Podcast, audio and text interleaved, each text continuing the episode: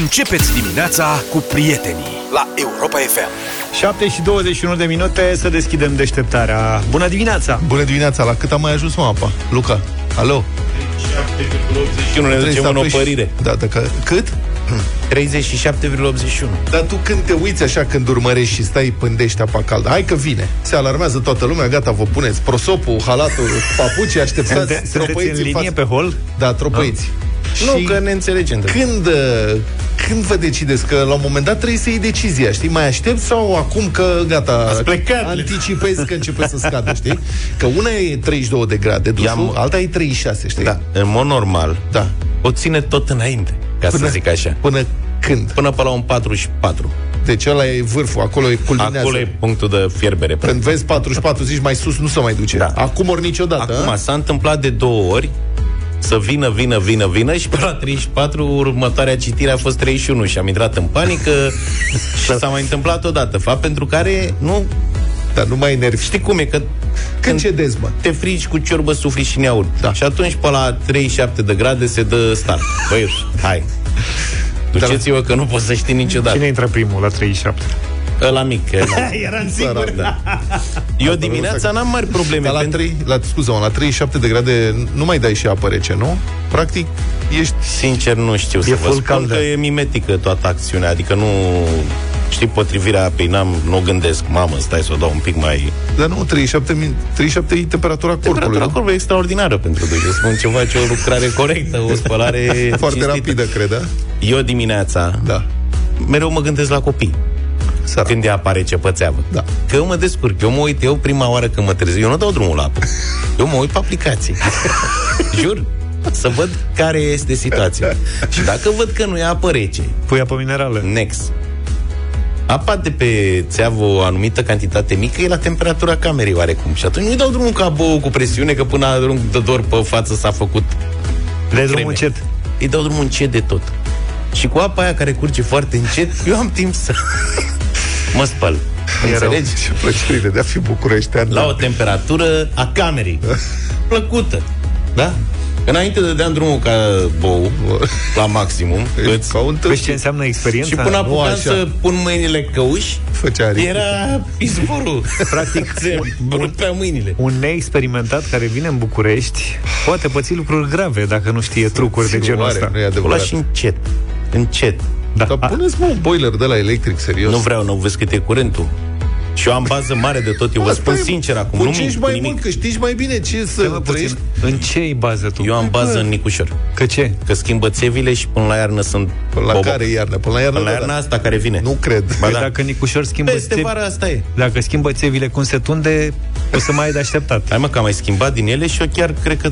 De fiecare dată când rămân fără apă, eu mă gândesc că are loc o reparație. Știi cum e? Undeva. Da. Undeva se repară ceva. Eu nu sunt hater, nu mă enervez. Mai am vecin, domnule, e posibil așa ceva, lăsați-l, zic, să lucreze. Că de cât cârpeli ca până acum, domnule, mai bine o lucrare ca lume. O, e incredibil, eu n-aș suporta pe bune. Și da, ce mă costă până ok, dar rezolvă problema asta, nu știu. Dar nu e o problemă păi constantă, cum? Da? Păi să zic, la, și mai rău. La opt zile de fă apă ceva. E o zi de pană. Nu poți să stai așa. Hai mă, pe bune, când o, eram mic aveam mii. săptămâni fără apă. Păi și... Pe vremea răposatului. Și n-a murit nimeni. Acum nu putem să așteptăm și noi să repare nici cu țevile. A început să aibă... Dar eu spun la modul cel mai serios, că am încredere că o să repare țevile. Și dacă nu repară țevile, nu-l mai votez. S-a nenorocit că nu mai votez eu.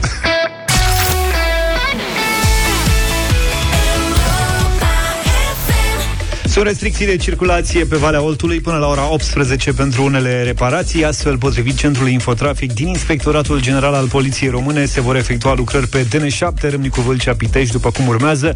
În extravilanul localității Golești se lucrează la desfundare șanțuri, iar în extravilanul localității Proieni se repară asfaltul. Polițiștii le recomandă șoferilor să circule cu atenție în zona lucrărilor. Despre viață, în fiecare dimineață, cu Vlad, George și Luca, la Europa F M. Despre viață în fiecare dimineață. Îmi place tare mult, mai ales că se potrivește perfect cu Cu ceea ce se mai întâmplă. Cu ce se întâmplă. Da. Aflăm despre școala altfel într-un colegiu Bihorianu, unde elevii s-au apucat să facă mici în clasă. Ai văzut? Pentru că, desigur, școala hrănește mintea, dar cineva trebuie să se ocupe și de organism. Corect. Deoarece mintea fără organism nu e nimic. Crezi că am fost sursă de inspirație pentru de ce acești elevi? Aici? Nu, n-am făcut aici, dar am de tot de vorbit. N-am făcut aici? Deci, e vorba de Colegiul Economic Partenie Cosma din Oradea. Cunoști? Nu, dar sună, adică începe promițător. Domnul Partenie Cosma? Nu știu, om întreb la dublu sau nimic. Cred că o să așteptăm mult, da. Grătarul s-a făcut într-o clasă de-a unsprezecea la specializarea turism și alimentație publică. Iată, deci, deci erau pe subiect. Deci, logic, practică. Da. Practică în clasă s-a făcut. Însă oroare, asta e opinia mea. E, știrea este transmisă de presa locală, e Bihorianu, nu știu ce, multe detalii. Uh, oroare, micii s-au folosit, uh, s-au făcut pe un grătar electric. Există circumstanțe. Aici da, nu există, asta. După părerea mea, niciun fel de circumstanțe. Se vede că sunt bihoreni și nu mitici, că miticii știu cum să fac micii. Micii pe grătar electric, cred că și în tigaie ies mai bun pe foc decât pe grătare. Păi da, da, au calculat riscul. Erau în clasă, totuși, foc deschis. Focul deschis ar fi fost periculos pentru spațiul respectiv. Dom'le, să... ce să spun... Făceai Bă, ceva, că... o improvizație pe geam, nu știu, găseai o soluție. Când vrei să trăiești experiența... Pe grătar electric, mă, zaftul. Eu vreau să recunosc genat că am făcut și eu mici de două ori pe grătar electric. A, până aici asta a fost... La un prieten Recunoaște... care are doar grătar electric. Recunoaște și... în fața colectivului tot. Și dacă prima oară am fost șocat să găsesc un grătar electric la destin. Adică eu m-am dus cu carnea de mici. Știi? La grătar. Hai să facem un grătar. Da. M-am dus cu carne. El te-a invitat. Da. Să facem grătar. El da. Având grătar electric. Da. Omul, ce tupeu. Corect. Și asta, asta i-am spus și i-am rep... Mă rog, nu, cu cuvintele astea, dar i-am reproșat. Zic, nu, ești tâmpit, cum să ai grătar electric? Adică, de ce? Păi zice, eu nu fac așa des grătar. Și asta e viața. Bine, băiatul e pisoi, adică n-are talentul nostru. Ce este? Pisoi, cum se zice. Adică măță, mănâncă și el o friptură o dată pe lună. Și a zis, zice, eu nu prea fac. Și atunci ăla cu cărbune e mai greu de gestionat. Mm, trebuie să-l curăți. Ăsta merge mai ușor, are o tăviță unde se adună grăsimea și o arunci cu totul, e de unică folosință. Aha. Și am făcut lucrarea acolo, așa cum s-a putut, ăla trebuie să-l faci cu capacul lăsat. Păi și ne... Și te mici mustași. Da, fierto. Nu, calzi. Nu. Bine, grătarul de bună calitate al lui. Logic, dar și... nu e treabă. Nu e ce trebuie. Nu e ce trebuie. Ce e mai grave e că am mai făcut odată. Asta... Tot așa, în lipsă de altă soluție, zic, asta e, el m-a rugat mult, hai să ai mai păcăt... facem... Ai păcătuit? Că până la urmă a fost ok, n-a fost chiar așa rău. Ai păcătuit de mai multe ori, fiul da, meu. Dar mai bine ții un grătar de unică folosință, că am văzut că există acum există, unele da. Din staniol, așa. Aha. Băi, am încercat eu odată. Grătar de unică folosință? Da, da, nu știai? Da. Am încercat eu. Sunt, vin într-o tăviță cu cărbun, cu tot, practic doar îi dai foc, e o tavă așa. De... Stani... Da, e un staniol mai gros, așa? Da. Uh-huh. Și cu un grătărel deasupra. Ai făcut și după aia arunci. Cu totul. Da, am încercat eu odată, am avut... Dar nu faceți acasă. Dar nu faceți chiar acasă, sau dacă faceți acasă... Sau în clasă. Um, s-a perforat staniolul ăla la mine, nu știu de ce. Sigur, eu am pus grătarul de pus staniol. Tot, toți micii din lume i-ai pus acolo, grătar sau ce? Afară. Am zis totuși să încerc să văd. Dar câte rânduri ai făcut? Nu, un singur rând am dat da? Foc la ăla, nu știu ce s-a întâmplat. Cred că am suflat eu prea tare, s-a, nu știu, a crescut temperatura. Am crezut că te-ai lăcomit și ai era vreo patru serii de... Da, deci, mititei în clasă, filmarea a fost pusă pe TikTok, contactat de Bihorianu, directorul Daniel Negrana a confirmat, citez, a fost o chestiune tipică adolescenților care vor să impresioneze pe anumite rețele de socializare și au adus un grill la școală, a declarat însu. Dar de ce nu impresionăm? Adică de ce nu punești noi un grătărel aici în studiu? Și așa e frig. Facem un grătărel, la aer condiționat avem, care ar fi problema? Și transmitem frumos. Înțeleg că au mai existat cazuri și nu e un caz unic ăsta despre care vorbim noi acum. Neața băieți, am făcut în cămin, în facultate, în cameră, un grătar cu mici, părășeu de la penal, cu rezistență de aia. Pe B C A. Începuse ploaia afară, ce să facem? Corect. Am făcut în cameră. Au fost cei mai buni mici pe care am mâncat vreodată. Ai văzut? Normal. Băi, adevărul că atunci când ești student, pe cinstea mea, în căminele alea se pot întâmpla. Cea mai mare bucurie. De pe lume, grătar de la penal, adică presupun că... Era de la un reșeu de la rezistență, cred. Da, în B C A, într-un bloc de la de B C A, se săpa un șanț și înăuntru se punea o rezistență și după aia se băga în priză. Era reșeu de șantier. Când curgea Da. Grăsime pe rezistență. Nu știu ce să zic. Măcar ce miros era, ce fum. Da, elevii au fost pedepsiți. Celui care frigea micii i-a fost căzută nota la purtare la opt. Dar fiți atenți aici, că asta este tare de tot. Deci s-au dat niște sancțiuni. Da. Cel care a făcut treaba care era cu micii i-au scăzut nota la purtare la opt. Da. Poate că ar trebui să facem o dată o discuție cu ascultătorii noștri când v-a fost scăzută, scăzută nota la purtare cel mai mult și de ce. Da. Să aflăm lucruri. Și eu am avut opt. Cu cred. Indulgență. Nu povestea acum. Nu povestea. Dar facem asta. Uite, facem hai să facem mâine dimineață. Da, putem să facem mâine dimineață. Deci, nota la purtare scăzută mult. Și povestim de ce. Așa. Iar celui care a filmat și a pus pe TikTok, i-a fost scăzută o notă la purtare la patru pentru folosirea de limbaj neadecvat în școală. A? Păi cât de frumoasă e asta. Deci, bă, băieți, vreți să faceți mici? Asta e, vă asumați, vă scădem nota la... Dar vorbiți frumos, mă. Să poate așa ceva. Păi cum vorbiți urât în jurul mâncării? Nu e bine deloc. Și pentru asta, nota patru. Da, de nea Gigi cu pastrama la hotel, ați uitat?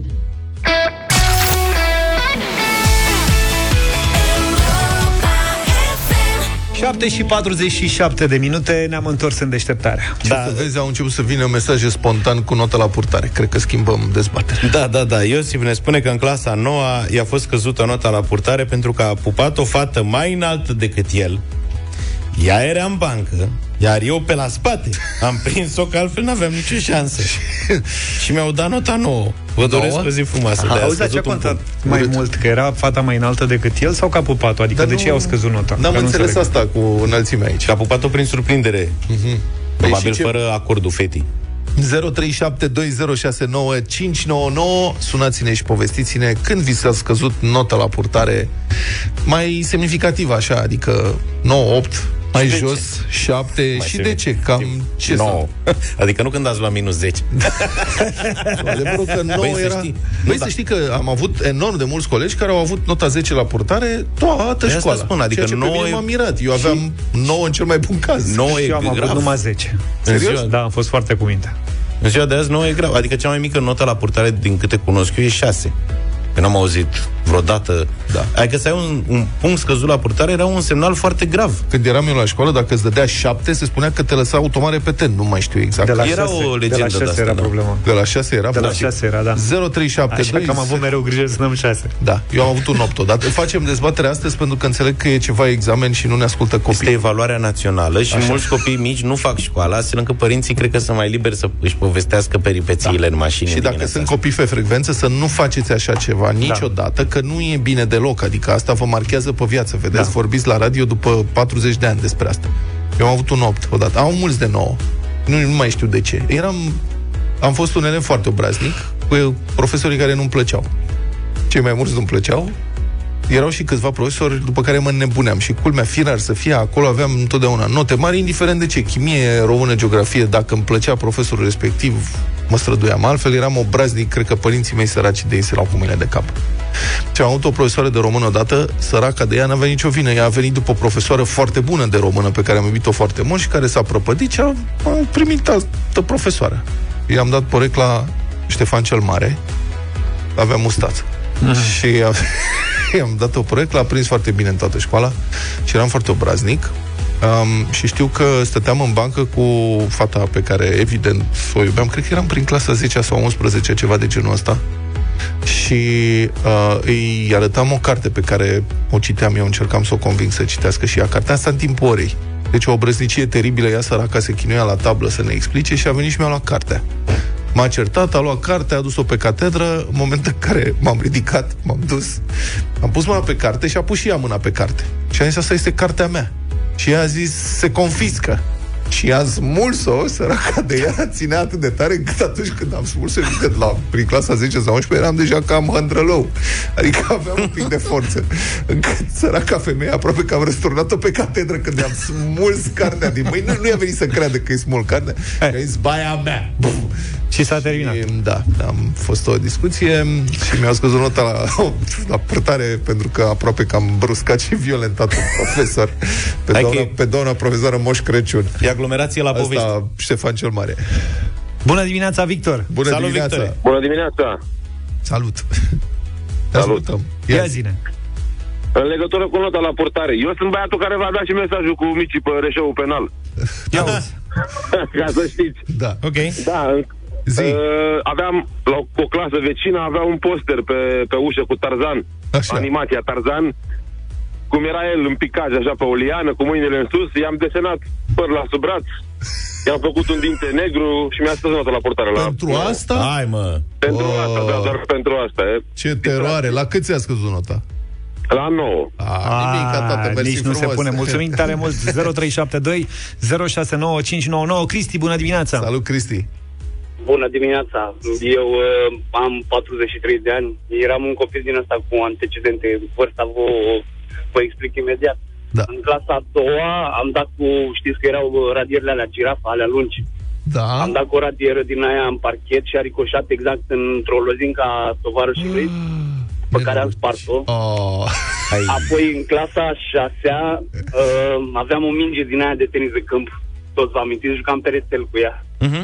Am luat-o la școală, m-am jucat cu ea pe rețel și din greșeală am dat un pic mai tare și a zburat pe, s-a dus pe școală și s-a înțepenit în jgheabul ăla de la jgheabul de ploaie. Hai, mă, nu cred. Și uh, m-am suit pe școală să-mi iau mingea. Au ieșit toți profesorii din cancelarie, toți învățătorii. Bă, dă-te jos de acolo, bă, nenorocitule. Păi dacă... Și am zis, nu, nu, stați așa că eu trebuie să mă duc să-mi iau mine. Deci am ajuns undeva pe la șase ca nota la portare. Și cam asta e. Nu cred că ți-a fost ușor, mulțumim. Da. Nu faceți așa copii niciodată. Da. Sper că ai fost bine acasă, Cristi. Vlad, bună dimineața. Salut, Vlad. Salut. Alo. Să trăiești. Ia zi. Ia zi. Alo. Da, te auzim. Da, auzim. Uh, salut, bun.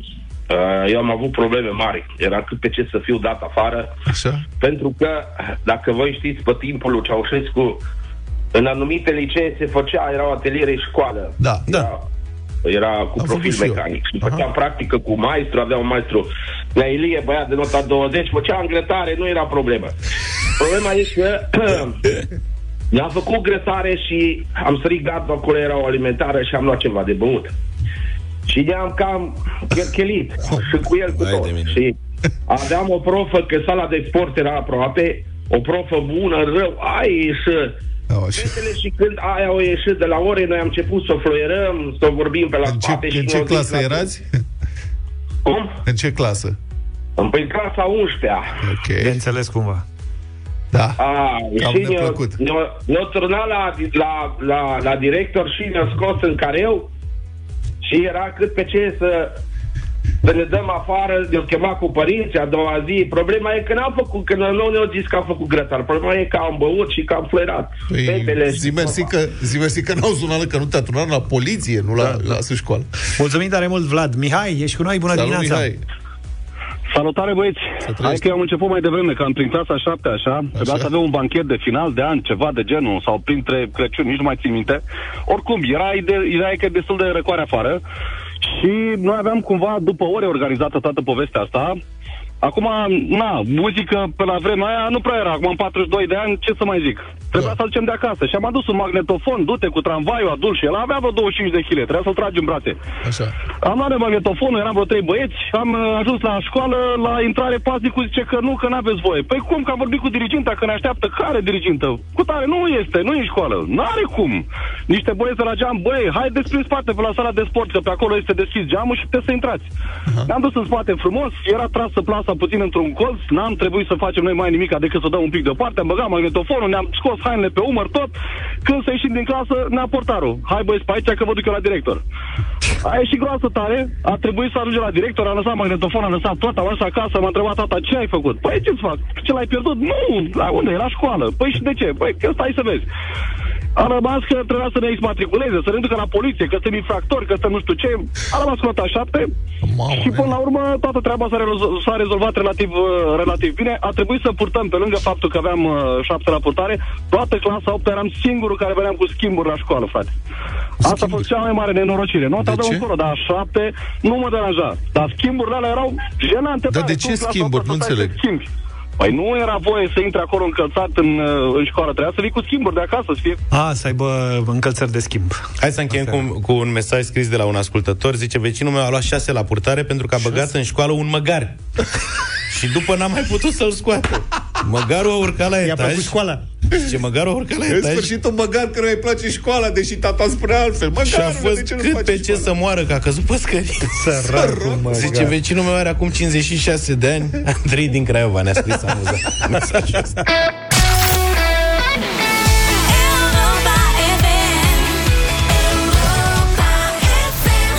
Bună dimineața din nou, opt și opt minute.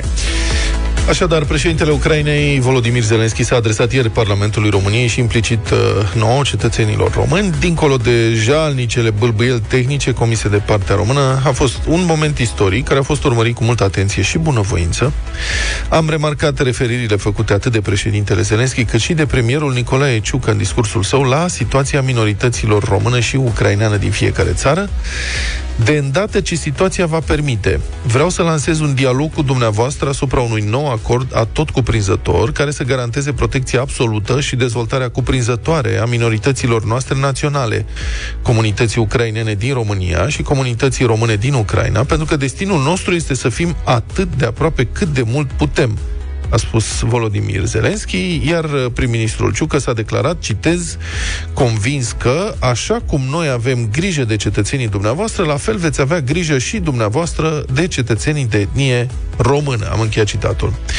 E o anume istorie aici, între români și ucraineni, dar să fim de acord că dacă ceva poate fi îmbunătățit în domeniul acesta, va fi îmbunătățit cu Ucraina democratică și europeană, nu cu una ocupată de o Rusie revanșardă și nazistă.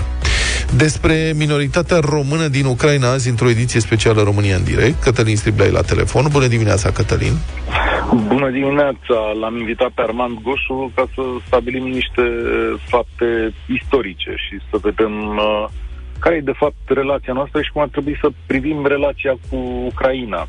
Acum, sigur că am să încep cu această observație care mie unuia mi se pare de bun simț. Uh, nu vi se pare că în plin război contra Rusiei noi am redescoperit uh, problemele minorității ucrainene? Mm, pentru că nu noi. Nici poliți, nu unii noi, tovarăși interesați. Nu.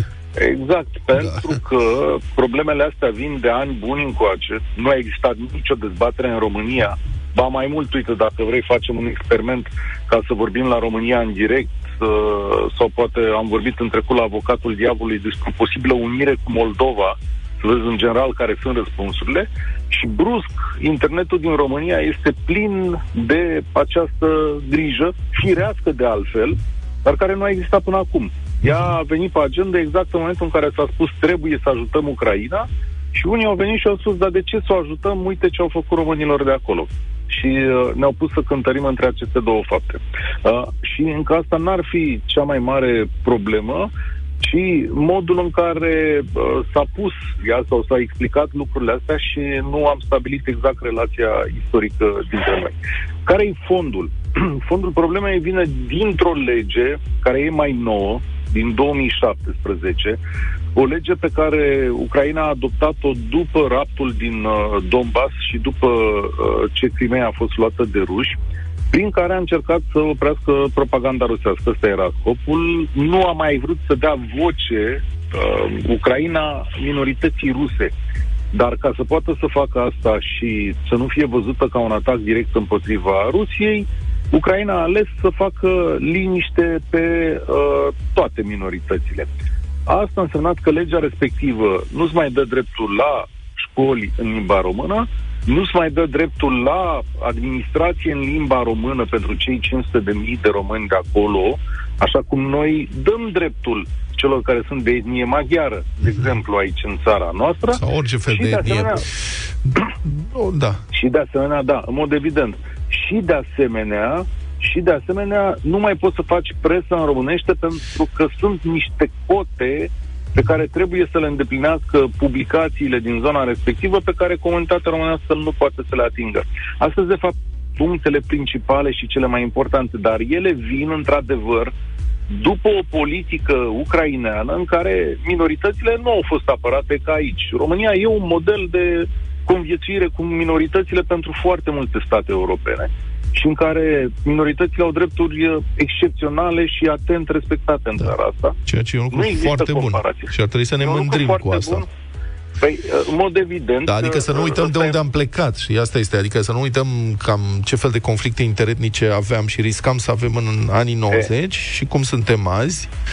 Și ăsta e un lucru de salutat. E, ăsta e motivul. A, asta se întâmplă și în Ucraina. Vezi? Pentru că ei nu au adoptat uh, principiile astea europene în care noi conviețuim mai bine aici. Ei au aceeași atmosferă ca în perioada comunistă. Nu uitați că în perioada comunistă la noi... Uh, a existat chestiunea asta convulsivă la adresa minoritarilor maghiari, dar în, pentru că ăsta era modelul comunist și foarte important de spus. Modelul comunist și în spațiul Uniunii Sovietice a fost să se îndrepte împotriva minorităților și a vecinilor care erau tot timpul considerați dușmani. În Ucraina, Partidul Comunist se învăța de mic faptul că România are pretenții teritoriale în Bucovina sau în Republica Moldova și că dacă nu ești din Partidul Comunist sau nu-l sprijini, uite, o să vină România și o să ia bucata aceea de țară care, pe care ei o uh, revendică. Asta e atmosfera în care sunt crescuți, astea sunt bazele acestui, uh, acestui conflict. Uh, dincolo de asta, în spațiul românesc sunt foarte multe minciuni, da? Și foarte multe confuzii întreținute între Ucraina și Uniunea Sovietică, și o neînțelegere profundă a modului în care funcționa Partidul Comunist din Uniunea Sovietică, un partid care a rupt naționalismul ucrainean și a pus la vârful partidului, în general, rusofoni care au dus o luptă împotriva națiunii ucrainene și a națiunilor conlocuitoare mult mai apăsată decât ar fi dus-o ucrainenii. Astea sunt lucruri pe care vreau să le explicăm uh, uh, astăzi la prânz cu Arman Goșu și la unul și un sfert vă aștept să vorbim despre aceste lucruri legate de minorități, de relația de bună vecinătate, de ce reprezintă această țară istoric vorbind mm-hmm. pentru, pentru noi. Asta e invitația mea de, de astăzi la România în direct. Foarte bună inițiativă, o emisiune de ascultat vă recomand tuturor. Mulțumim foarte mult, Cătălin Sibila, ne te ascultăm la unul și un sfert la România în direct. Tot de ascultat sau de participat, dublu sau nimic în câteva minute, înscrieri pe europa f m punct r o, așa pentru ultima sută de metri. În cinci minute am o surpriză pentru voi, un anunț foarte tare.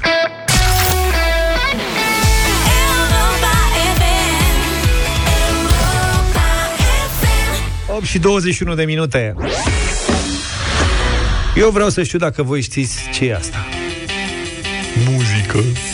Dar cine să știa? Zdob și Zdub. Sunt moldovenii noștri favoriți. Moldovenii noștri.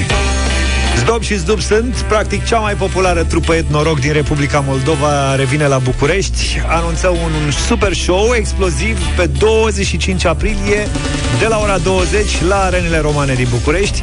Europa F M e partener media la acestui concert organizat de Forward Media. Nu vor lipsi elemente de hip-hop, drum and bass, jungle, punk și triluri de fluier sau trompetă tradițională, ne spun organizatorii. douăzeci și cinci aprilie, așadar, Arenele Romane, București, cânți cu Zdob și Zdub, hituri precum D J Vasile, Zdubi bate stare, bunica bate doba, moldovenii s-au născut sau Bună dimineața! Ies afară cu chitara. Biletele sunt deja în vânzare pe iabilet punct r o și ticketnet punct r o la prețuri de nouăzeci și nouă de lei la tribună, la categoria unu, și șaptezeci și nouă pe gazon, categoria a doua, dar până pe unsprezece aprilie le puteți procura cu un discount de zece lei. Arenele Romane, așadar, Zdob și Zdub. Băieții își fac încălzirea pentru participarea la concursul Eurovision din acest an. Republica Moldova va fi reprezentată la Eurovision de frații Adevahov și Zdob și Zdub cu piesa Trenulețul. Cu tren. Da. Să mai spunem că înainte de concertul din București din douăzeci și cinci aprilie, Zdob și Zdub cântă la Buzău pe douăzeci și trei. Și am zis să profităm astăzi de momentul ăsta, dacă tot îi vom avea la București și ne vom bucura de un show cu Zdob și Zdub. Să alegem și noi câte o piesă pentru bătălia hiturilor. Da. Voi aveți o piesă favorită? Avem da. mai multe că... piese, mai multe piese favorită. Dar asta bine. E, n-am avut încotro. Eu mi-aduc aminte de, de, de Zdob și Zdub la live pe plajă. Au fost și prin garajul Europa F M. De fiecare dată au făcut gălăgie mare, mare, mare, mare. Și piesa favorită pentru mine este Everybody in the Casa Mare. Asta e propunerea mea de astăzi, de la bătălia hiturilor.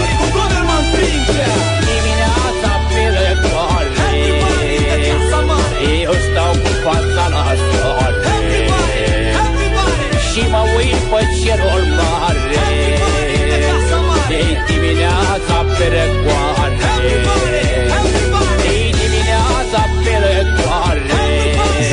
zero șapte doi zero șase nouă cinci nouă nouă. Neapărat de văzut Zdob și Zdub în concert, sunt fabuloși băieții. Propunerea mea, D J Vasile. Haidei bătaie, D J Vasile, se învârtește roata, o să fie pâini. Haidei bătaie, D J Vasile, se învârtește roata, o să fie pâini. Se învârtește roata, măi, o să fie pâini. Haidei bătaie, D J Vasile, se învârtește roata, măi, o să fie pâini. O să fie ploaie, o să fie mâine, mă. Eu știți că sunt mare fan Zdob și Zdub, că am propus de multe ori aici la bătălie și în dimineața asta vreau să încerc marea cu degetul cu o piesă pe care am mai propus-o acum niște ani și n-a câștigat, e mai rară, mai puțin ascultată, de la Imiorița. Hai rămbiuța, lasă-mi rucaruța, eu hore cu tinge, joacă besmăluța, lăutarul vincu și-o luat avântul, la paschitare, scuduie pământul. El așa fetița, de la Sucevița, oroși codane, sprijine portița, mai cu șarmă munca, roade iar pe puncu, nimeni nu stă, cine vrea, hai la hora mea.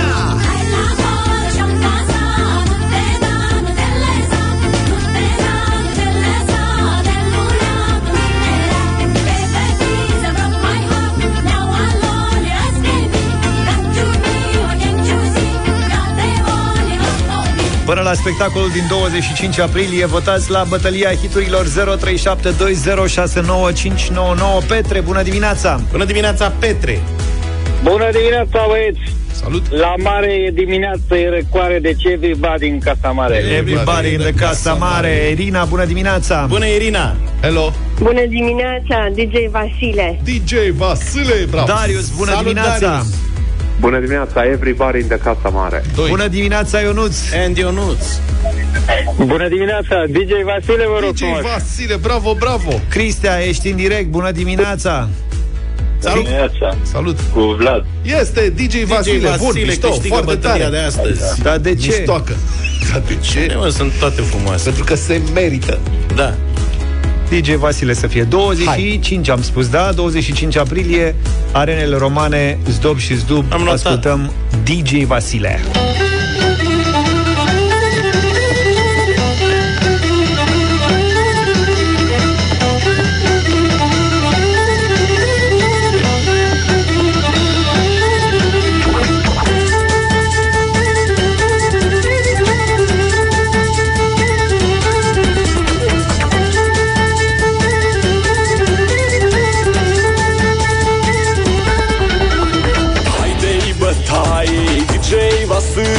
Se învârtește roata, o să fie pâini. Haidei bătaie, D J Vasile, se învârtește roata, o să fie pâini. Se învârtește roata, măi, o să fie pâini. Haidei bătaie, D J Vasile, se învârtește roata, măi, o să fie pâini. O să fie ploaie, o să fie mâine, măi.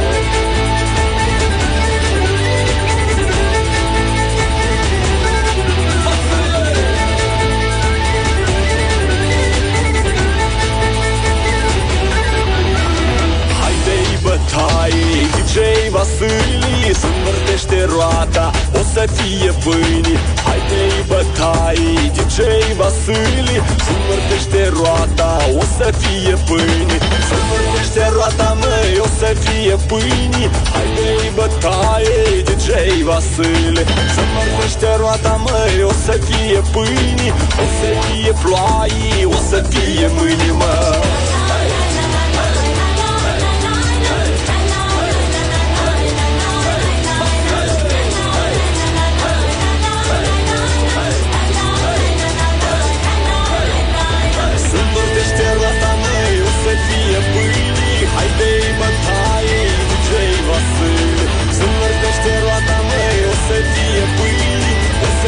ploaie, o să fie mâine, mă. Să fie mâine, mă!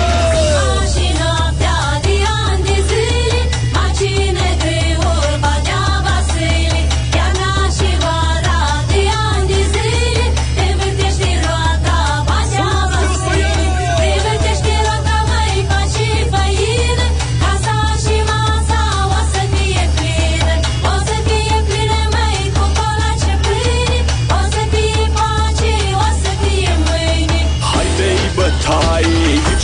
Vasile, împărtește roata, o să fie pâini. Hai de-i bătaii, D J Vasile, împărtește roata, o să fie pâini. Împărtește roata, măi, o să fie pâini. Hai de-i bătaii, D J Vasile, împărtește roata, măi, o să fie pâini. O să fie ploaie, o să fie mâini, mă. Și noaptea de ani de zile, mai cine greu bătea Vasile. Iarna și vara de ani de zile, învârtește roata, bătea Vasile. Învârtește roata, mai face făină, casa și masa o să fie plină. O să fie plină, mai cu colaci și pâine, o să fie pace, o să fie mâine. opt și jumătate. Dublu sau nimic, o mie șase sute de euro în această dimineață, pregătiți special pentru Andrei din Bacău. Bună dimineața, Andrei! Neața, Andrei! Bună dimineața! Salut. Bună dimineața! Bine venit la Europa F M! Ce faci? Unde te-am găsit? În Bacău, sunt instructor auto. Ești instructor auto, ești pe traseu cu cineva acum sau ești... Uh, da, sunt cu eleva mea, urma să plecăm. Ah, și ați luat o pauză, bănuiesc că sunteți trași pe dreapta, nu... Uh. Da, n-am, n-am apucat să plecăm, suntem în mașină amândoi. Cât Bravo. Mai e șpaga la poliție ca să dea carnetul la traseu? Să dea traseu? Nu mai merge. Cât a fost atunci? Ai zis că nu ne aude nimeni. Cât era? Nu știm, Andrei, că Andrei apar nu face de da. Auzi și el că se face, dar nu e sigur. Nu e așa, Andrei? Așa e. Așa da. e. Da. Uh, eleva ta, cum, cum se descurcă în trafic? Bine, de încredere. Foarte bine, trebuie să se descurce. Cum o cheamă Andrei pe eleva ta? Uh, Maria. Bună, Vezi Maria. Una peste alta, bună dimineața, Maria. Câți ani are Maria? Vai, ce urât. treizeci și doi. Oho! Vai, ce urât. Ce elevă mare ai? Păi da, putea să aibă nouăsprezece, știi ce zic? Da, nu, adică nu, la treizeci și doi de ani e o elevă care îl poate ajuta pe Andrei în demersul. Pe mine asta mă interesa. Nu întreb vârsta, doamnă. Dar noi nu vorbim cu dânsa. Noi vorbim cu dânsul. Vorbi. Dânsa este anonimă, cu... practic. E o doamnă Maria, pe care o salutăm în dimineața asta și deci, care sperăm să-i fie de ajutorul lui Andrei. Cum se zice, da? Când, măcar nu face bulbuci. Las-o da. Așa. Deci, întreabă și ce vârstă are doamna, dar nici nu vorbește cu ea. Da. Pe o cheamă ce vârstă are. Da, ești bine. Andrei, ai, uh, ai mai ascultat dublu sau nimic? Știi despre ce e vorba? Da, da, am ascult în fiecare dimineață. Ce gen de întrebare te-ar avantaja? Eu știu. Cred că istorie, geografie. Istorie, geografie? Avem ceva istorie, geografie? Avem. Avem din, codul, și... din codul rotier ai ceva? Mm, cât de cât. De acolo ar fi cel mai bun. De acolo ar fi cel mai bun. Bine, să știi că ți-am pregătit o sumă frumoșică astăzi. De fapt, nu noi, ci participantul de ieri de la dublu sau nimic ne-a lăsat o sută de euro la suma de plecare, așa că plecăm de la două sute, patru sute, opt sute și o mie șase sute poți dubla astăzi. Ok. Bine. Vedem. Ai pregătit? Cred că da. Hai să începem atunci. Maria, ești bine? E bine, e bine. Băi, dar e mută, ce-i cu ea? N-are văzut. Nu, nu prea s-aude. Zici ceva, Maria, că el vorbește la telefon. Am întrebat câți ani are. A zis că nu vorbește, e făcut-o și mută. Bună, bună, bună Maria. Maria! Pune pe carchi. Hai să vedem ce se întâmplă. două sute de euro.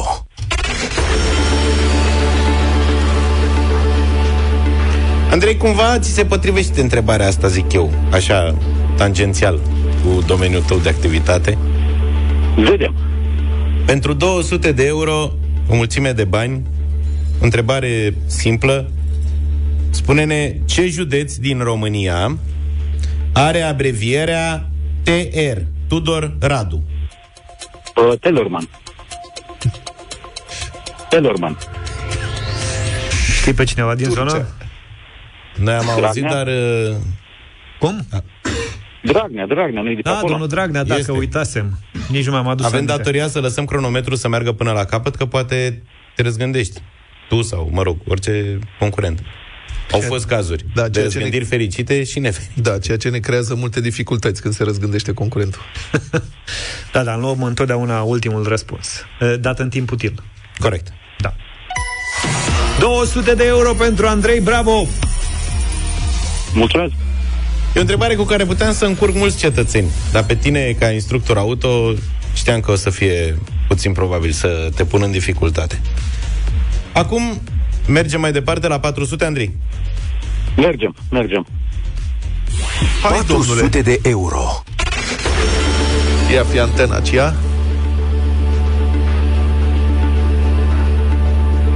Întrebare de la Dănuț din Galați. Prietenul Luca Dănuț din Galați. Îl mai menționez din când. El a trimis foarte multe întrebări, dar nu îl menționez de fiecare dată. Acum simt nevoia. Andrei, spune-ne pentru patru sute de euro ce gaz se folosește în apa minerală îmbuteliată pentru a o acidula. Dioxid de carbon. Dioxid de carbon. Dioxid de carbon. Păi, dar de ce n-ar pune, eu aș face o apă îmbuteliată, acum dau seama, cu gaz hilariant? Asta e. Sau cu heliu. Cum ar fi cu heliu? Beu apă și pe urmă ai drumul la vase. Hai să bem un șpriț. Ce veselie ar fi. Andrei, e sigur de răspunsul ăsta? Uh, da, eu sunt sigur. Maria e sigură și ea? E sigură și ea. N-are altă opțiune. Auzi, da, Maria ce face în timpul ăsta? Exersează parcarea laterală? Ce se întâmplă acolo? Ce face? Ea stă cu minte, se uită în față? E în pauză, mă. Stă și ascultă. Stă și ascultă. Da. Bine, bine, te, e bine, te ajută bine. Ai patru sute de euro, bravo. Nu știu cât te ajută, dar îți poartă noroc în această dimineață, Andrei. Mm. Banii tăi până în acest moment sunt patru sute de euro. Suntem la jumătatea jocului nostru și va trebui să te gândești bine ce ai de gând să faci. Să mergi mai departe sau să te oprești. Cred că m-aș retrage. Hai, di băi, e, nu cred. Poate așa ceva. Auzi, cât, e, da. cât mai e școala de șoferi? Cât costă? două mii. Adică de lei. lei. două mii de lei, patru sute de euro, nu? Da. patru sute de euro, două mii de lei. Câte Ai... ore se mai fac? treizeci. treizeci de ore? Nu mai știu, că da. de mult. Deci tu în momentul de față ai treizeci de ore încasate la dublu sau nimic. Hai, fă șaizeci. Fă doi elevi uh, ca nu. să pleci acasă. Hai, di-băi. Hai, nu, nu fi fricos. Da, mă sunt. E, nu, nu pune problema așa. Îți făcusei planul dinainte să te oprești la jumătate sau... Uh, da, cam da. da. Nu, dar e o sumă importantă, da. pot să Și înțeleg. nu ți-ar părea rău să știi că poți să iei încă patru sute? Uh, nu. Nu, nu e simplă întrebarea, serios. Uh, da, da. Una e la telefon și una e la... Ne telefon. În direct. Bine, Pe nu vrei să te mai gândești. No. Să-ți lăsăm cinci minute să te gândești? Adică, doar dacă ai vreo șansă să te răzgândești, spune-ne, da, altfel n-are sens. Nu, o ține și uh, nu. Din treabă. Nu mă răzgândesc. Bine, felicitări, ai patru sute de euro. E câștigat în dimineața asta la dublu sau nimic. Bravo, Andrei, felicitări. Mulțumesc. Bănuiesc că vrei să știi și întrebarea de opt sute de euro. Da, n-ar fi rău, să văd ce am pierdut. Hai să vedem. Iată. Ar fi fost opt sute de euro de nu te-ai fi oprit. Andrei, ce actor joacă rolul principal în filmul Tăcerea Mieilor? Anthony Hopkins. E, na. Asta era. Cum Mulțumim frumos. Tu? Așa o întrebare grea. Centură, semnal stânga. Ne asigurăm în oglindă. Uite, mai aveai un elev acum, a câștigat. Maria, baftă la examenul ce va veni. Andrei, felicitări pentru premiu. Felicitări că ai știut și răspunsul la a treia întrebare. Ai patru sute de euro. Aha. Să te bucuri de ei. Cutie manuală sau cutie automată? Uh, cutie manuală. Ce mașină? Uh, Volkswagen Golf. A, ce progres. Ce vremuri, băi. Da, da, da. o mie trei sute. Felicitări, Andrei, bravo. patru sute de euro au plecat deja spre tine.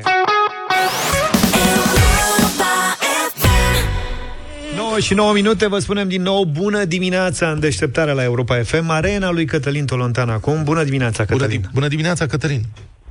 Bună dimineața. Duminică, în cartierul Titan din București, pentru oamenii din provincie, Titan este unul dintre cele mai mari cartiere din, din București, la Biserica Acoperământul Maicii Domnului, a a avut o conferință, a ținut o conferință, un eveniment parohial, așa cum a fost anunțat, cu binecuvântarea preafericitului Părinte Patriarh Daniel, actorul Dan Puric. Și colegele mele de la Libertatea, Maria, Andrei și Elidriu, au avut curiozitatea să meargă la această conferință cu o cameră ascunsă. O cameră din aceea mică pe care o, o folosim atunci când nu vrem ca oamenii să se sesizeze în anumite situații că... sunt filmați. Și de ce facem asta? Pentru că sunt situații în care prezența unei camere, chiar la un eveniment public, așa cum a fost acesta de duminică din biserică, este refuzată, și deși evenimentul este public și de interes public am socotit noi. Și din păcate, ca să spun așa, am avut dreptate. Colegele mele, mai exact, au avut dreptate, pentru că discursul ținut, și repet, cu dau cu ghilimele, exact ce scria pe pe hârtie și ceea ce am și verificat că e adevărat, ținut cu binecuvântarea prefericitului Părinte Patriarh Daniel, evenimentul în sine, a conținut un discurs uh, în care actorul Dan Puric a elogiat cunoscuți legionari și a acuzat Uniunea Europeană, nepronunțându-se în legătură cu războiul din, uh, din Ucraina declanșat de Rusia. Uh, deși a fost întrebat despre război, a spus că nu vrea să se pronunțe, că uh, deci cam asta este maximul discursului pe care îl poate avea acum cineva în România, probabil, care a fost cunoscut în trecut ca un pro-putinist fervent, să nu se pronunțe. Uh, discursul îmbină elemente atroce în care oameni care uh, sunt legionari și a căror uh, prezență publică a fost interzisă în biserici chiar de către BOR, uh, uh, sunt, sunt vehiculați pe de o parte ei și pe de altă parte uh, Puric a spus, și citez, ce era Pilat din Pont, un comisar european. Sau ca să dau întreg citatul pentru că oamenii să realizeze contextul, spune ce era Pilat din Pont, a spus uh, actorul Dan Puric, un comisar european, un trimis al Imperiului, destul de limitat și înspăimântat, care trebuia să-și facă treaba.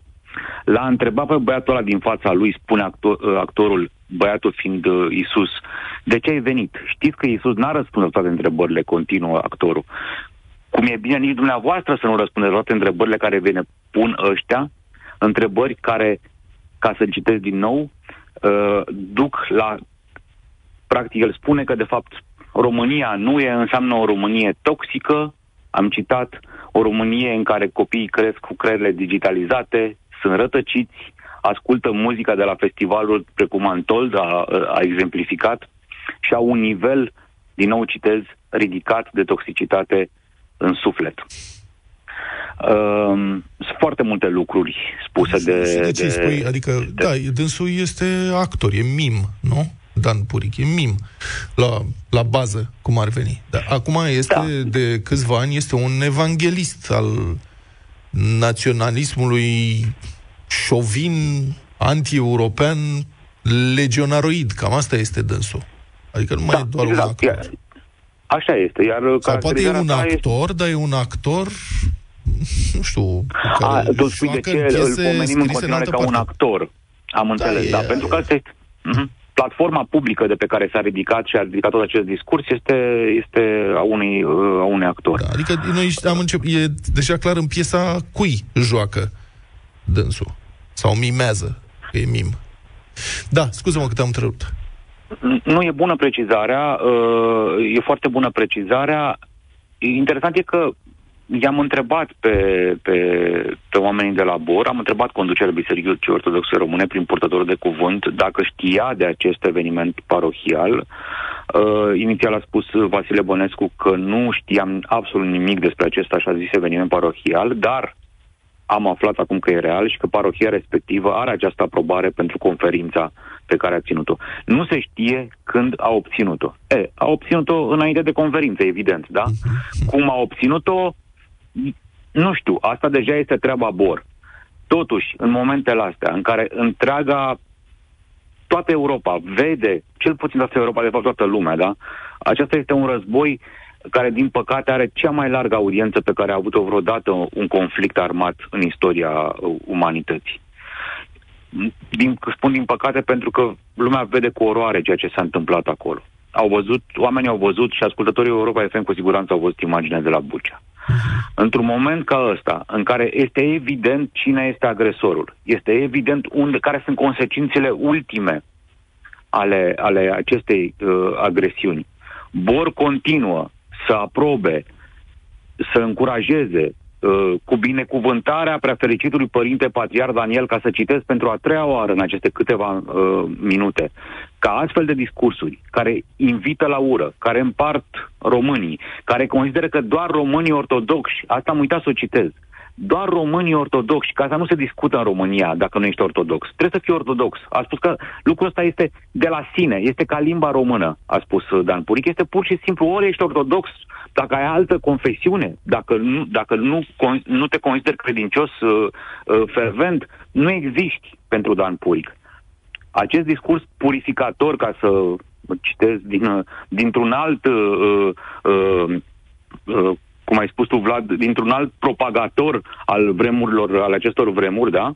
Predicator al acestor vremuri, din Vladimir Putin, care și el cerea purificarea celor care nu gândesc ca el și nu sunt ca el, da? Și nu sunt gata să, să ajungă în rai, că asta a spus Putin, uh, murind pentru, pentru regimul lui, pentru țara lui, uh, să, să, să continui să joci pe sârmă, așa cum face Biserica Ortodoxă Română, este deplorabil. Îmi pare rău. Nu am alt cuvânt, nu cred că ar trebui să folosim cuvinte mai... Ba da, e să rămânem politicoși și rațional, dar în niciun caz... Ba nu, e, e, timp... e dezgustător. Scuze-mă că te întreb din nou, dar mă întreb, adică ce model ne propun oamenii aceștia care uh, susțin, susțin agresiunea Rusiei împotriva Ucrainei și, în general, politica Rusiei? Ce, care este modelul pe care ne propun? De ce am putea noi crede că ar fi mai bine să fie aici ca în Rusia? Adică, în Rusia, în momentul ăsta, ești arestat dacă ieși pe stradă și te oprești la colțul străzii cu o hârtie albă în mâini. Ești arestat pentru asta. Este ilegal să folosești cuvântul război. Este ilegal să-ți exprimi opinia. Nu mai există media independentă. Care e, care e modelul? Adică, serios, cum poate cineva să decadă atât de mult într-o țară liberă încât să susțină un astfel de model? Și să... să susțină și să propage toate minciunile Kremlinului, care minte constant, din totdeauna și mai ales acum. Este uluitor, eu asta nu reușesc să înțeleg. În ce fel ți s-a chircit mintea? Ce ți s-a întâmplat? Ce virus ai luat ca să ajungi în halul ăsta? Că altfel nu pot să spun. Și dacă discuția la persoana, la, cum să zic, discuția individuală merită purtată și este până la urmă importantă, ce se întâmplă cu oamenii să gândească în acest fel. Totuși, când e vorba despre instituții, și Biserica Ortodoxă Română este o instituție importantă în România, uh, nu doar pentru că primește bani de la stat, nu, nu, nu, dincolo de asta, are o importanță uh, în țesutul social. Când e vorba de instituții, lucrurile trebuie cântărite totuși, uh, totuși altfel. E timpul, am mai spus acest lucru și cu asta vă mulțumesc, închei. Am mai spus aici, din păcate revine, recurent. Deci e timpul ca Bor să se hotărască. Este o biserică ortodoxă și este și biserică creștină.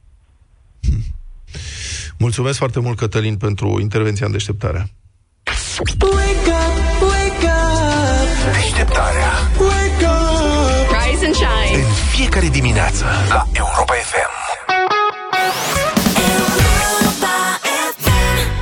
Cea mai bună muzică de ieri și de azi. Am avut Queen în deșteptarea, nouă și douăzeci și cinci. Vei confirma științific, cu foarte puține excepții, ședințele sunt o pierdere completă de timp. Eu de când vă spun. Da. Hai că noi nu prea facem ce. Nu prea facem deloc. Orice formă mai de mai ședință e o pierdere de timp. Da. În afară de alea cu iubito am o ședință și rămân... Da. La ea. Noaptele. Da.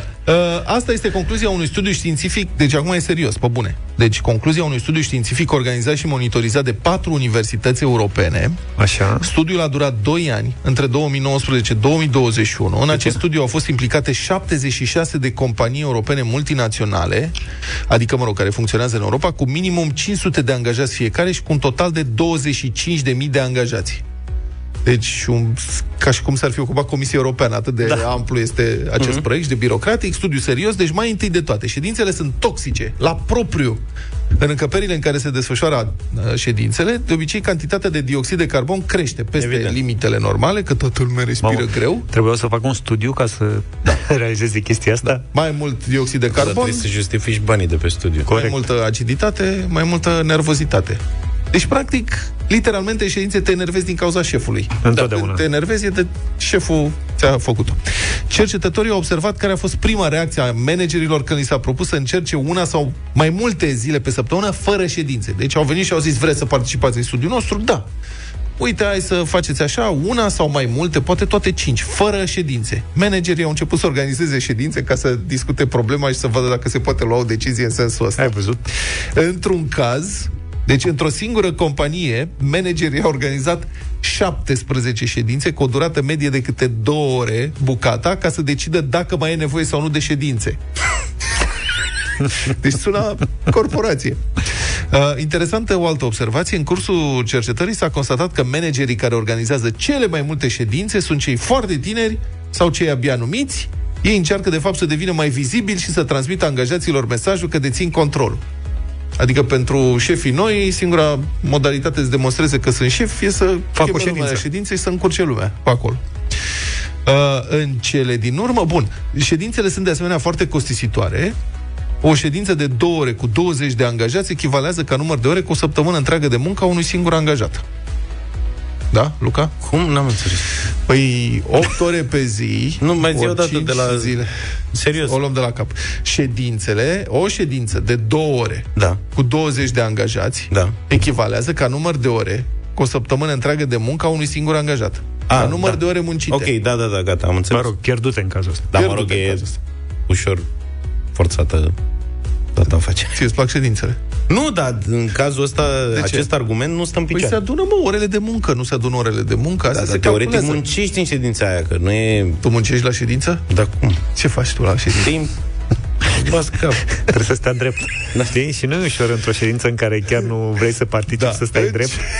În cele din urmă, da, în cele din urmă, majoritatea companiilor din studiu au acceptat să stabilească limite pentru numărul zilelor în care mai puteau face ședințe. Câteva companii le-au anulat pe toate, au, altele au stabilit o singură zi. Cele mai multe au acceptat să se limiteze la două zile. Maximum două zile cu ședințe pe săptămână și atât. După aia trei zile nu facem nicio ședință să vedem ce se întâmplă. Uh-huh. Cu mare greutate s-a stabilit asta. Rezultatul, în toate cazurile, au crescut performanța economică, gradul de satisfacție al angajaților, productivitatea a fost mai bună, implicarea mai mare, micromanagementul a fost mai redus, costurile au fost mai mici și au mai fost mai bine pe toată linia. Deci toată lumea fericire, fiind mai puțin, ședințele au devenit mai eficiente și, paradoxal, n-a crescut nici numărul de mail-uri interne, cum se întâmplă de obicei, că asta e o altă belea organizațională care afectează numeroase companii. Da. No. Mail-uri Cine, multe... mai trimite cineva mail-uri în, da, ziua de azi? Mail-uri no. intra... corporatiste, Sute. orice fel de comunicare vine pe mail, te doare capul. Deci noi, un... Nu că noi am trăit așa ceva, no. la noi nu există. Deci un mail în care sunt puse mai mult de, sau de la șase persoane în plus, în, în sus, sus da. devine imposibil de urmărit. Da, evident, evident. Bun, deci fără știință e mai bine indiscutabil. Concluzia studiului, atenție dragi manageri, notați-vă. Managerii n-ar trebui să uite niciodată că ceea ce cumpără ei de la angajații lor nu este timpul acestora, ci... rezultatele muncilor. A? Mulțumim, Vlad!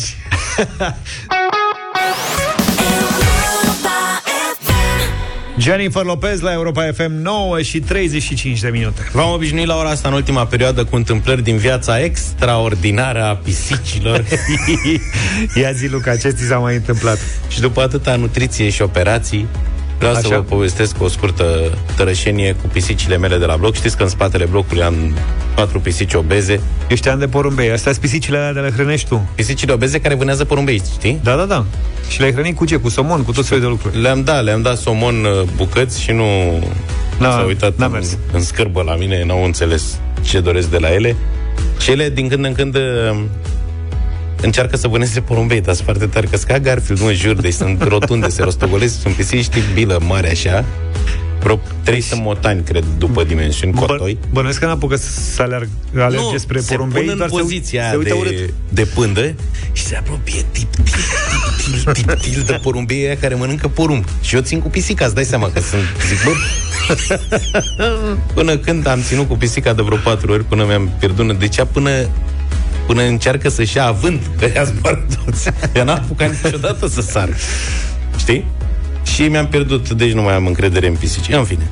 La un moment dat... Ai văzut cum fac tiptil? Și l-a scos de la inimă. Da, fac tiptil în teren plat, adică da. pe... Păi da, pe trotuar. Exact, pe trotuar. Nu, nu se camuflează la nimic. Da. Ele merg pe trotuar. Știi, poate nu le vede. Ori... Da. Poate nu mă vede.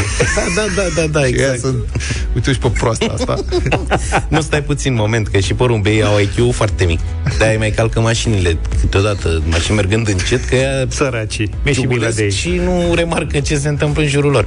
În fine, cert e că eu acum am în spatele blocului o mașină a unui vecin. Da. Asta apropo cu... Nici eu nu înțeleg porumbeii. Văd că vine mașina. Au văzut, au asistat la moartea violentă a unor compatrioți de-ai lor, concetățeni. Da.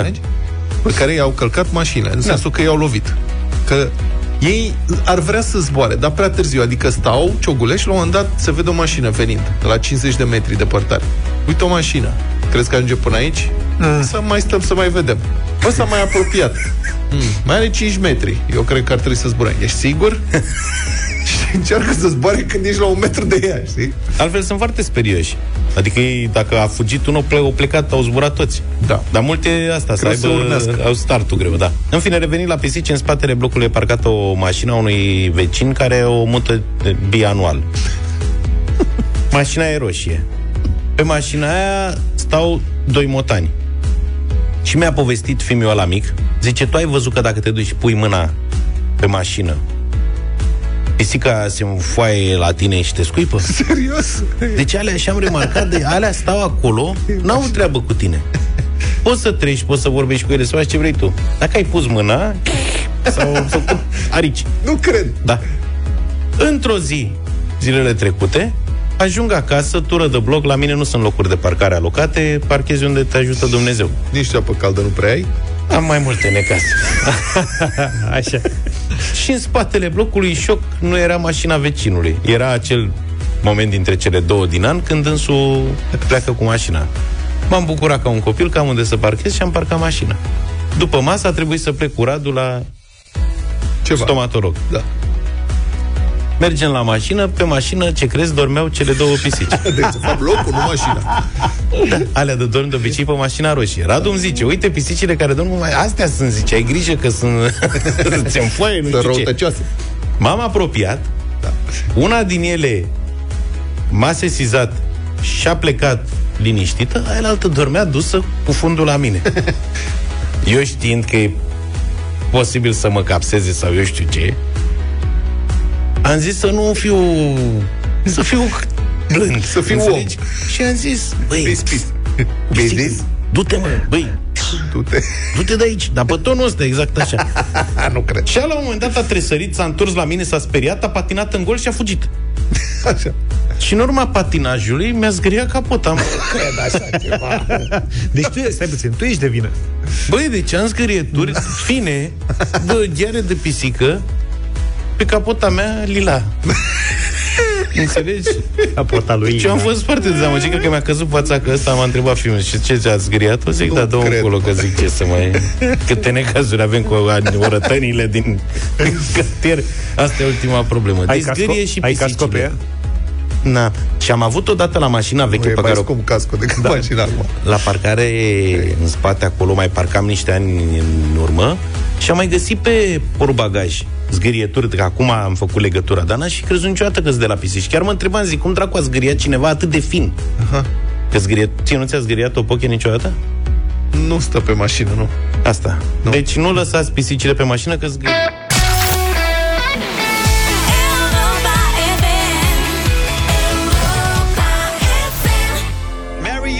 Mars la Europa F M, nouă și patruzeci și nouă de minute, Radio Voting, ca în fiecare dimineață, o piesă nouă în deșteptarea, o piesă românească nouă în deșteptarea. Nicole Cherry, știți care o fetiță? Nu cred așa ceva. Ce nu, nu serios. Nicole, Nicole Cherry e mama, a născut. Ce n-a știut să fie fericită într-un ceas bun. N-a știut? S-a întâmplat acum ceva vreme, dar nu nimic. Pentru voi, eu e o știre de ultima oră. Dar alaltă ieri debuta și era în gen clasa șasea ceva. Asta e altceva. Și a lansat o piesă nouă, dacă nu mă înșel, cred că e prima piesă după ce a născut. Așa că vă invit să o ascultăm, se numește Florile Tale. Vă place, nu vă place? Radio Voting, ca în fiecare dimineață, zero trei șapte doi zero șase nouă cinci nouă nouă.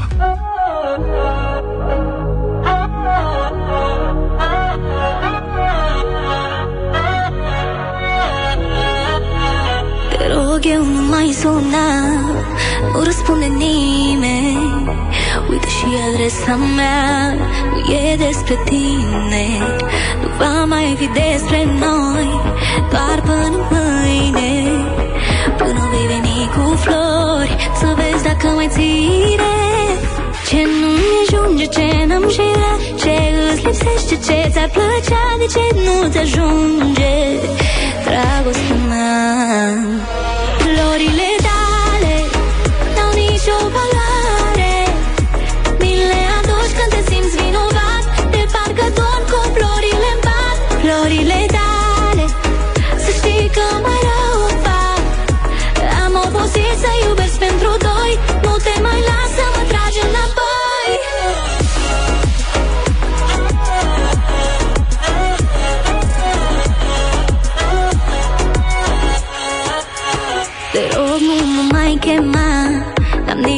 plăcere să fiu a doua sau a treia sau cât ori mai fi, nu mai vreau durere, nu vreau să știu nimic, nimic despre tine. Atunci când te fac fericit, mă doare pe mine. Ce nu-mi ajunge, ce n-am și vrea, ce îți lipsește, ce ți-ar plăcea, de ce nu-ți ajunge dragostea mea. Florile tale n-au nicio valoare, mi le aduci când te simți vinovat, de parcă dorm cu florile în pat. Florile tale, să știi că mai rău fac, am obosit să iubesc pentru doi, nu te mai las să mă tragi înapoi.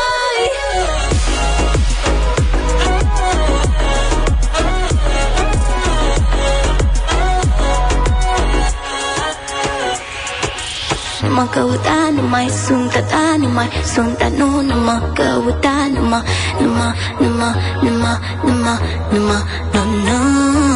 Nu mă căuta, nu mai sunt a ta, nu mai sunt a nu, nu mă căuta, nu mă, nu mă, nu mă, nu mă, nu mă, nu mă. Florile tale n-au nicio valoare, mi le aduci când te simți vinovat, de parcă dorm cu florile în pat. Florile tale, să știi că mai rău fac, am obosit să iubesc pentru doi, nu te mai las să mă tragi înapoi.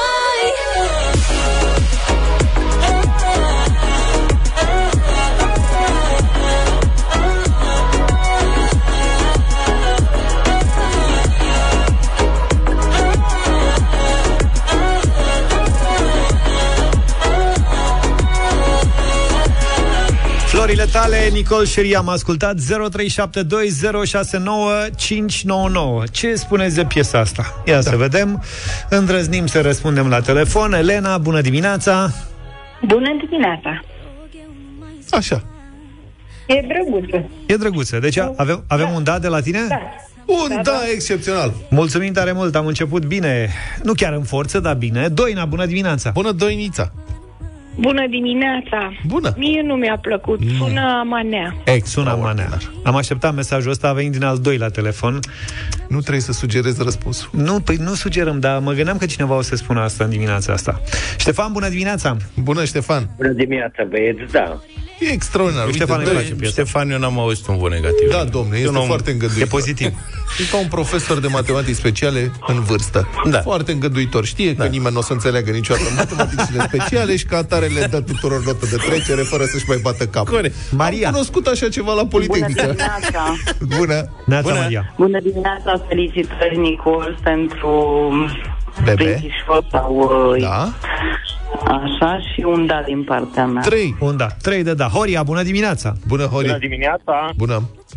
La doamna dinainte, cred că era telefon radio pe repede înainte, de-aia eu zic că e manea. Nu era manea. Nu e manea. patru unu. Da. Da. Deci un vot pozitiv de la tine. Mulțumim. Luminița, ești în direct. Binevenit. Bună, Lumi. Bună dimineața. Bună dimineața. Și bine de-a sudată refrenul a manea, dar are o voce minunată. Melodia e bună. Deci e cinci. Bună. Luminița, îți mulțumim tare mult. opt. Linia opt. Ema, da. Bună dimineața. Bună, Ema. Bună dimineața, băieți. Bună. Dacă nu sunt buzele tale, sunt florile tale. Da, e mișto, mie îmi place. Are un vot de la mine, da.